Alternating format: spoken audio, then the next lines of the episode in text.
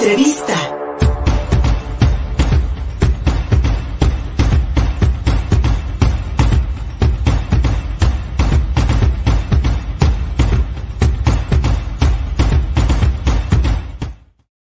Nos vamos hasta Colombia. Allá está mi querida doctora Beatriz Martínez Carreño. Bienvenida, amiga, en el espacio del Observatorio Metropolitano de Puebla. ¿Qué andas haciendo allá? ¿En dónde te encuentras, Beatriz? Buenos días.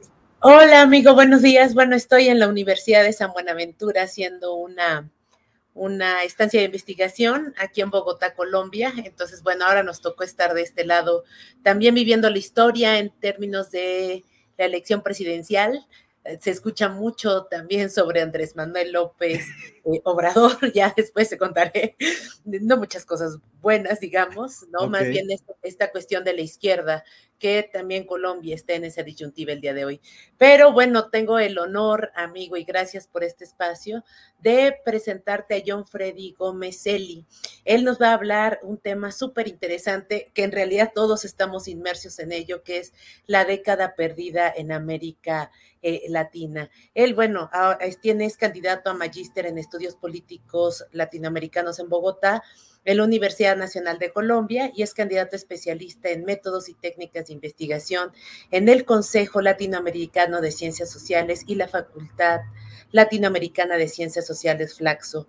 Entonces, te dejo la palabra, eh, mi estimado John Freddy, para que puedas platicar, pues aquí en México y en Puebla particularmente. Gracias, Luis Ver.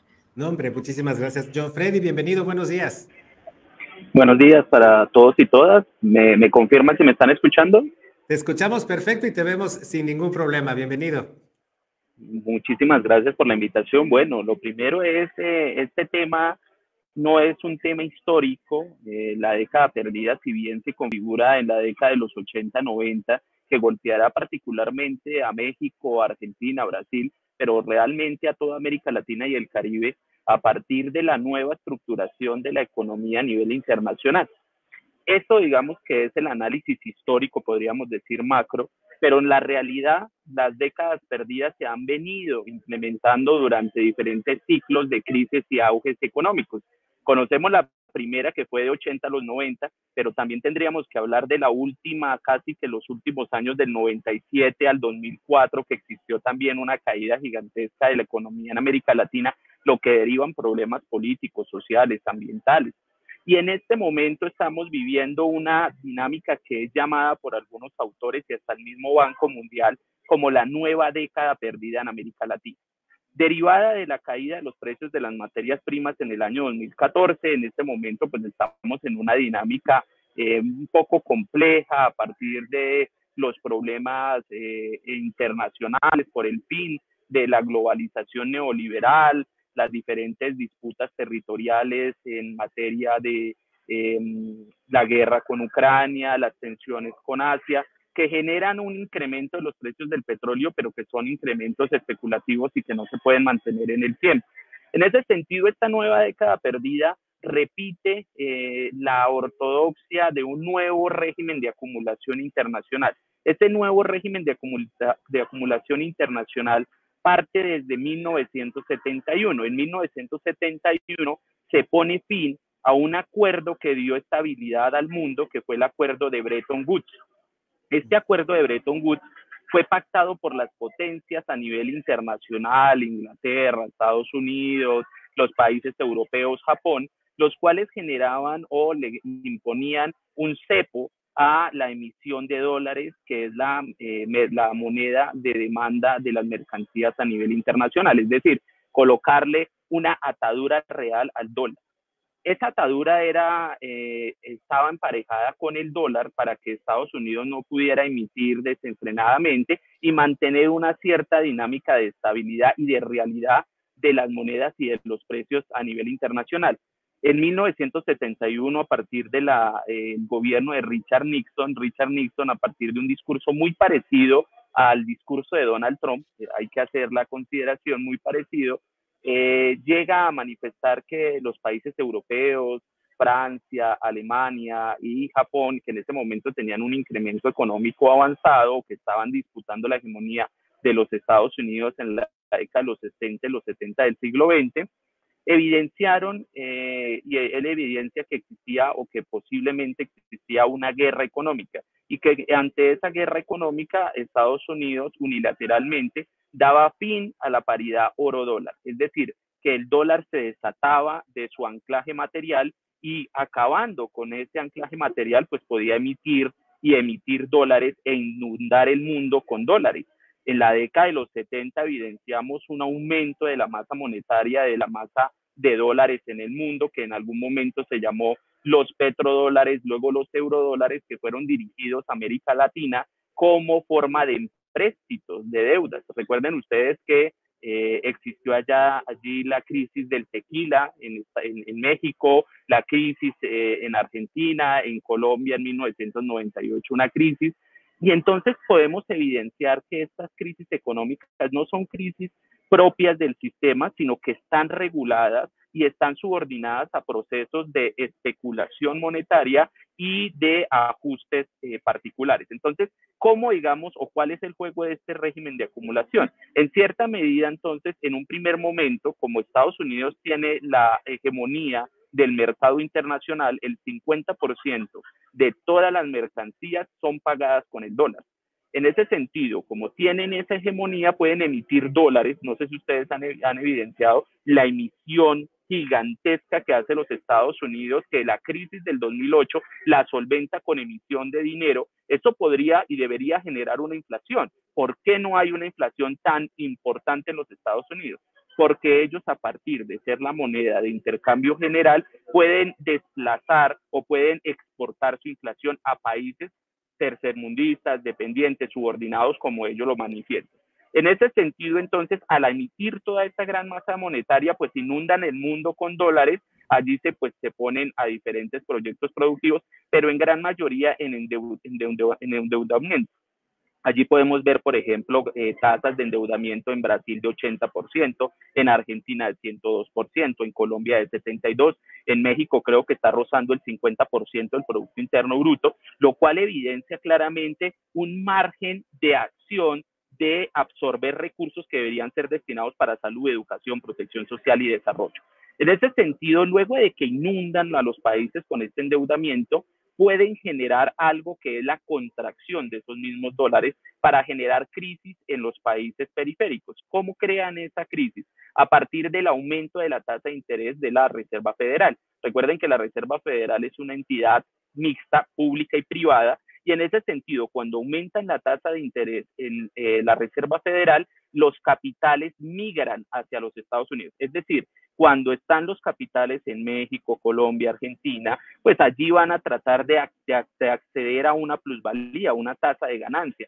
Pero si la tasa de ganancia es mucho mayor o es más estable en el sector financiero y en Estados Unidos, esos, esos dólares se fugan hacia los Estados Unidos. No sé si se ha escuchado eh, el capital golondrina que se fuga hacia los Estados Unidos, generando devaluaciones de la moneda, devaluando nuestras monedas, y la devaluación de la moneda implica el incremento del endeudamiento. No es lo mismo tener una deuda, piensen ustedes, eh, un peso igual a un dólar, y si se devalúa la moneda de dos pesos a un dólar, no es lo mismo. Es decir, se aumenta y se puede generar, por ejemplo, en Colombia, nosotros desde el año 2014 al año, a, a, estos días, al contexto actual, podríamos estar hablando de un 100% de devaluación, es decir, un 100% del incremento de las deudas puestas en dólares en el país sin haber recibido un peso. Eso deriva en crisis sociales, políticas, ambientales, culturales, porque los estados generan o se incentiva dinámicas de déficit fiscal en los estados, es decir, grandes huecos fiscales porque claramente se tiene que pagar el endeudamiento a partir de la lógica de las imposiciones, porque es que esta lógica del nuevo régimen de acumulación no es solo económico, también va hacia la imposición de políticas. Recuerden ustedes el consenso de Washington en la década de los 90, el posconsenso de Washington a principio de la, de la primera década del siglo XXI y en este momento a nuestros países se ha implementado poco a poco diferentes políticas, reformas tributarias, reformas laborales, flexibilización, precarización, privatización de sectores estratégicos. Entonces, lo que estamos viendo desde el año 2014 al 2020 es la repetición de ese régimen de acumulación que tiene subordinado los países de América Latina y que tan solo los países de América Latina y el Caribe podrían salir a partir de la construcción de una región fuerte, de una economía que fuera mucho más estructurada, que fuera mucho más, eh, digamos, regional, con lazos regionales, dejando de lado un poco la dependencia al sector o al país eh, de los Estados Unidos. Mira, lo que nos, perdón, lo que nos propones, John Freddy, perdón, perdón, perdón, de pronto, de pronto la máquina se, se, desajusta, una disculpa, una disculpa, John Freddy, excelente lo que, nos, lo, que, lo que nos describes, y yo creo que eh, la, reflexión que me queda de todo lo que nos has, de, lo que nos has eh, relatado, es, es, esta disyuntiva en la que se encuentra México, por ejemplo, en la, década de los ochentas, con esas eh, terribles crisis económicas que vivimos en este país, especialmente en el 82 y el 85, con devaluaciones muy fuertes, con inflaciones de más del 300% anual. Eh, en aquel entonces este país estaba, digamos que en una economía mixta, donde el Estado pues mantenía el control sobre los energéticos, eh, los ferrocarriles, los aeropuertos, prácticamente las grandes industrias nacionales estaban dentro del poder del Estado con una economía, con una economía libre, pero muy regida también por el Estado mexicano.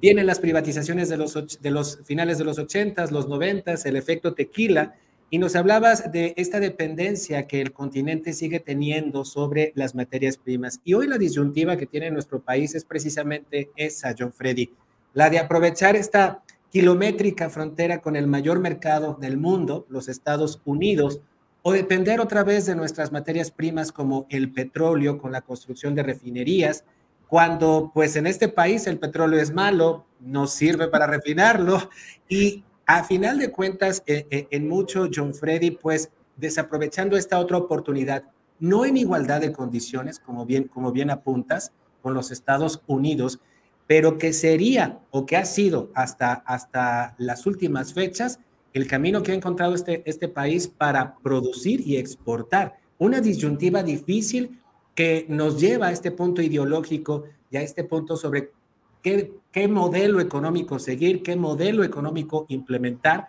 para mantener la autonomía en la región, pero además comerciar en igualdad de condiciones con el mayor mercado que está al norte.